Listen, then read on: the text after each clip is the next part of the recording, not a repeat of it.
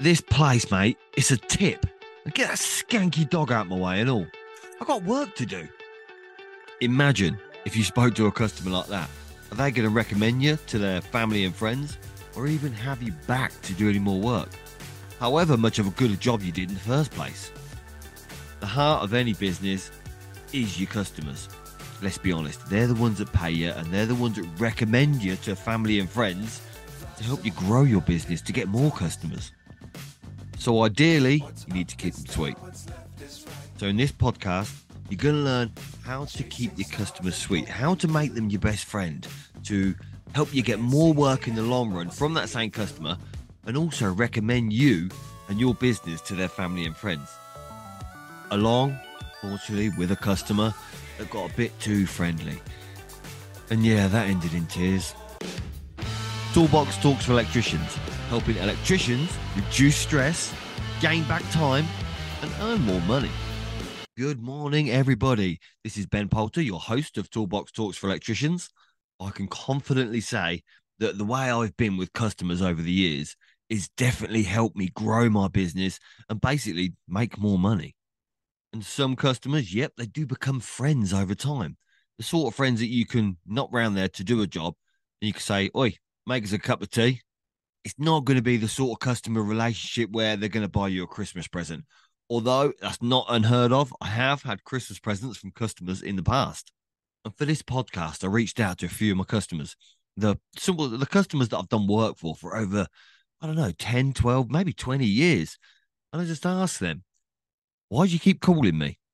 And a common answer that I got from a few of them is they said, Ben, you turn up when you say you're going to turn up. If you say you're going to be here that day, you'll be here that day. And you don't just turn up to say, right, I'm just turning up to show my face. I've got to get off because I've got another job to do. You turn up to actually get the job done. I've seen it so many times before where tradesmen turn up to a job and they think, right, I'm going to bash this out as quick as I can, get it done, because in the back of their mind, they've got another job to do. They've got another job they need to push on, probably from a customer that they didn't finish before.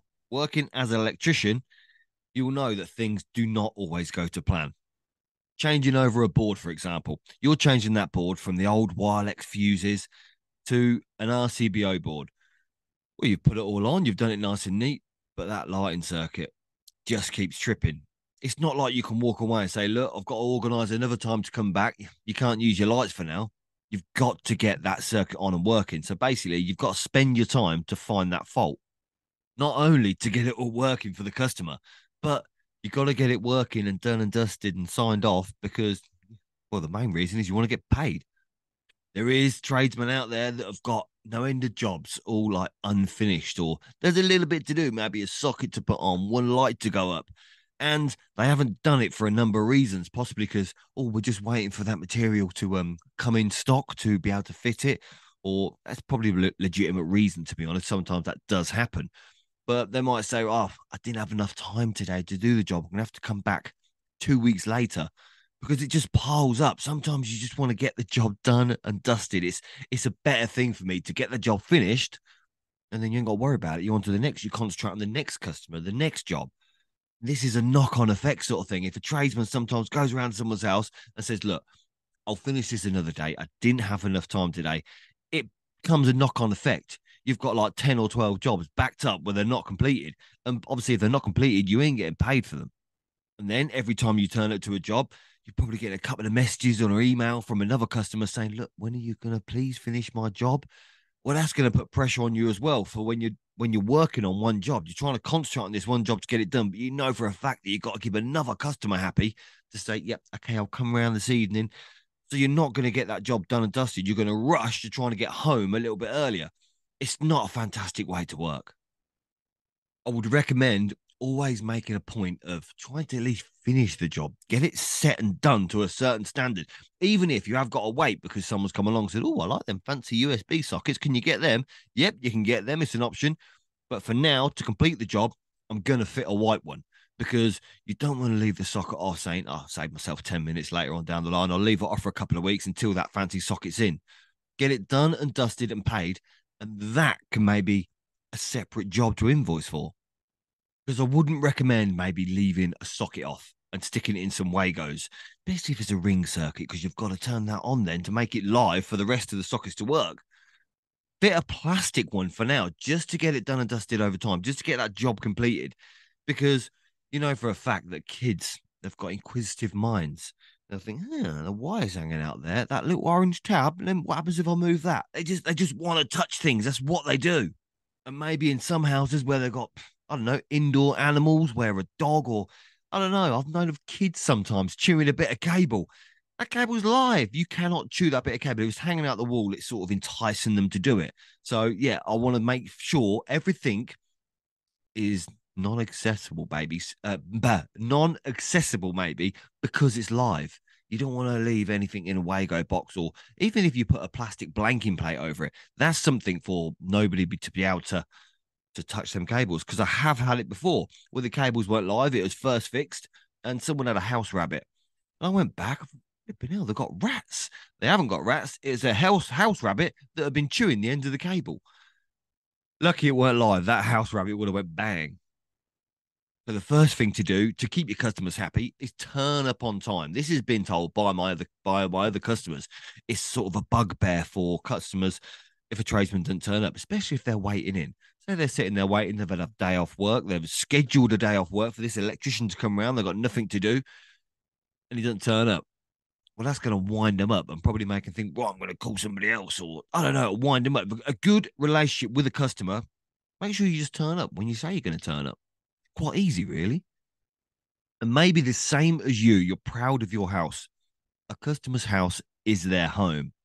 They obviously call you up and invite you in to maybe make it a little bit better or to fix a problem that they've got. And I admit it, I'll be the first one to admit it that some houses, you know, the ones where you wipe your feet on the way out. Yeah, you wouldn't let your dog live in there. They're a bit of a mess. But would you turn around and say to the customer, all right, mate, this place is a bit of a dump. You want to clear up?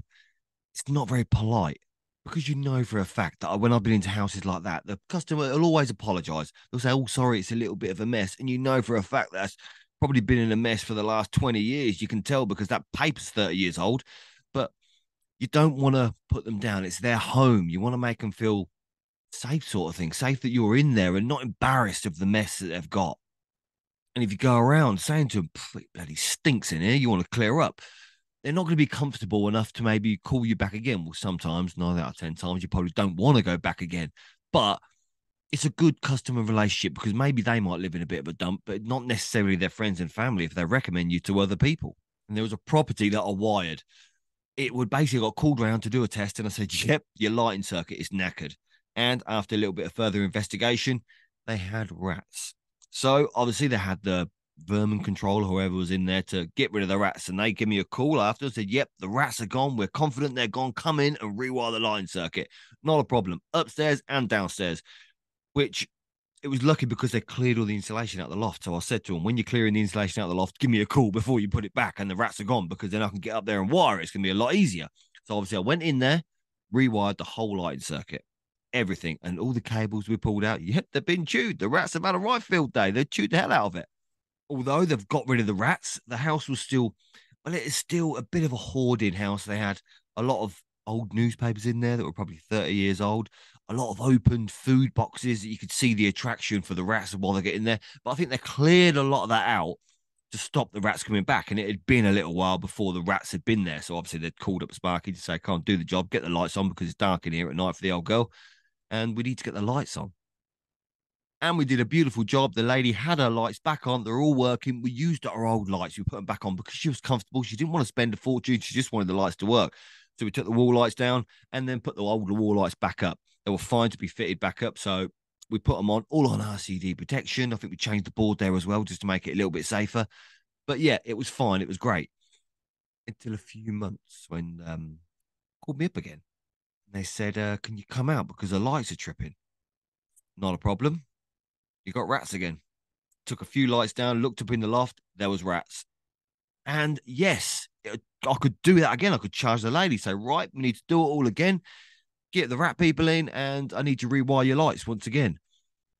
But I, I, couldn't have the art. I, I didn't want to say, look, this is going to happen every few months. It's going to cost you a fortune. We could wire it to steel conduit, but it's a bit of a a cheating mode. You want to get rid of your rats. You shouldn't really have rats in your house, especially chewing cables. You could wire in steel conduit that might stop the rats, but what they start chewing on the floor, um, on the plasterboard ceiling, and the light started fitting down. What they start chewing on the joists, they're going to chew on something. You want to get rid of the rats first before you go and spend a fortune and wire your house in steel conduit.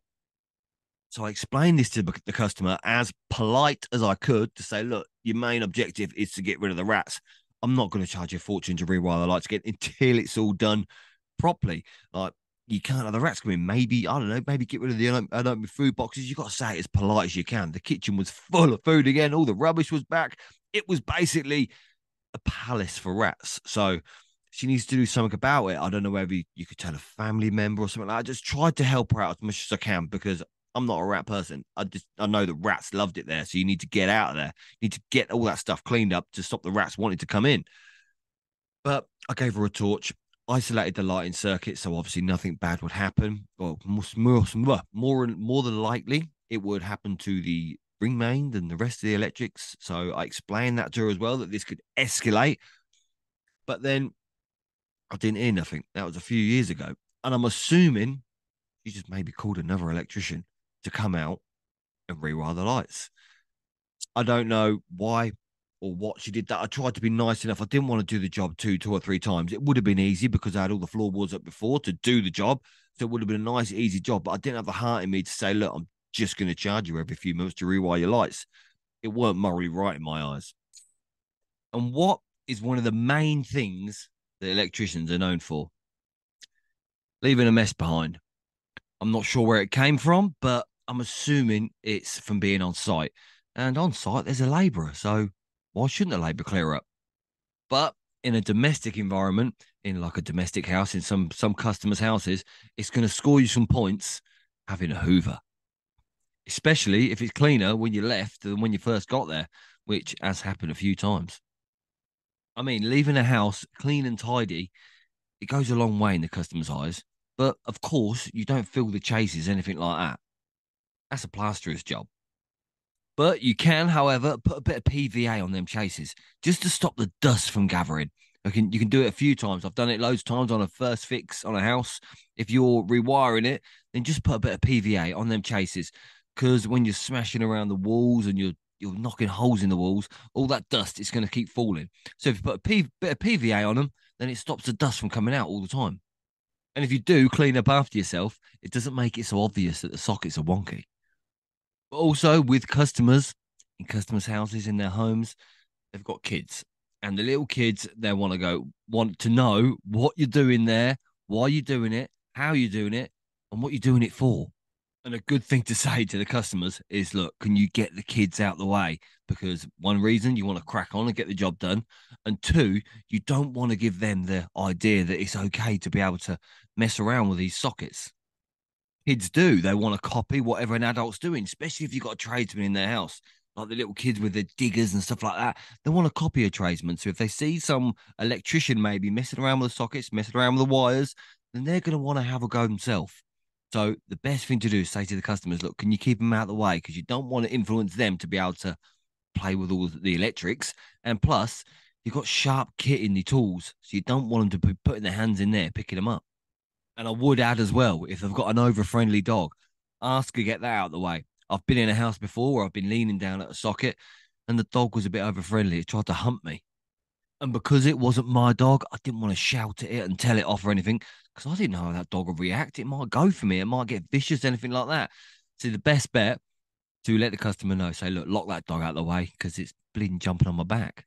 And funnily enough, I do get a lot of customers that basically remember me because I take my dog everywhere I go.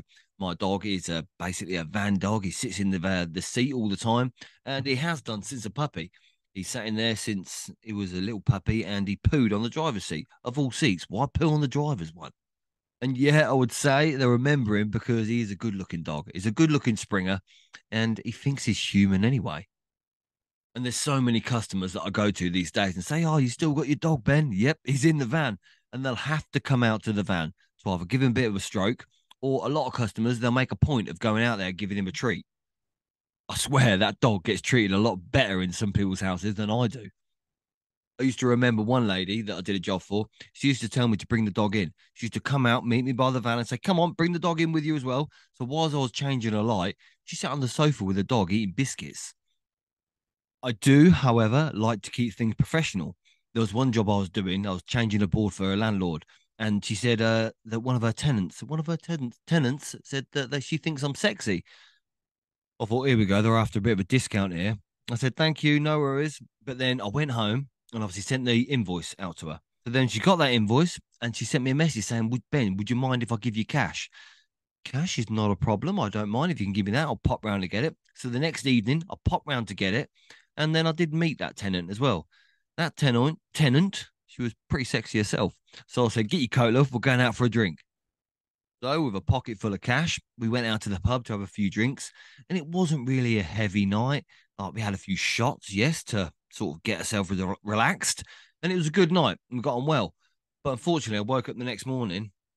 I'd lost all that money. I dropped it somewhere in a pub. I can't remember where it was, but the whole amount of cash that she gave me, dropped it, lost it completely. So don't go out to the pub with a pocket full of cash. That was my lesson learned there every customer is different. Some you might not have met before, so you got to build up that little bit of trust for them to get to know you a little bit. When there's others you might have known for a little while, where you can nip around there, get your tools out, and say, "Right, I'm getting my tools out, get the kettle on." You can just sort of have a laugh with them. And I think it's judging how you can get away with um your sort of mannerisms and how you can get away with being with that customer. That is a skill that is learned over time. The more customers you meet, you meet, the more you get a feeling of how you can actually talk to them. I think being a good judge of character, that's probably a good skill you can learn as a tradesman. With a lot of customers that I've maybe met for the first time, I do. I, I, do it myself. It's automatically. I put a little posh voice on and say exactly what I've done, how I've done it, what fuse it's protected by, and maybe why I've installed an SPD into the board, what that SPD does. I just give them as much detail as possible to reassure them that I know what I'm talking about. And then these customers, they'll turn into long term customers. They'll always phone you up. They'll even phone you up for them little jobs like just want a light changing, Ben, can you pop around and change this light? And then they'll realize later later on that you weren't actually that polite from when you first met. And there's something else which I know that customers love. I've been told before, customers they like a bit of paper. Just maybe not just the invoice to say how much they owe you, but a bit of paper to show in detail what they've done like a test certificate, minor works, whether it's uh, emergency lighting, maybe. So, like a little certificate, a bit of paper to say what you've done, how you've installed it, smoke alarms, even. When you put a smoke alarm up, so they've got a date on there, how long the smoke alarm should last, how you should basically test them smoke alarms. All the all the paperwork you give a customer, uh, they do appreciate it. And the advantage of giving a certificate or maybe some paperwork is you can put on that paperwork as well. If you've noticed that maybe you've got a dodgy socket maybe, maybe we should change that socket you could upgrade all your sockets to maybe usb that's another advantage by giving the customer a bit of paperwork with a recommendations stapled to it maybe as well or attached to the email of what you think you could do to upgrade their um, electricity in their property and with all the certificates that I've used over the years, I've created a download, which I'll leave in the show notes down below that you could grab a hold of all these certificates, then you that you can use as well to fill out for your customers. And remember, a happy customer makes a happy tradesman. Until next time, I'll see you again. Just a quick little commercial to jump inside here.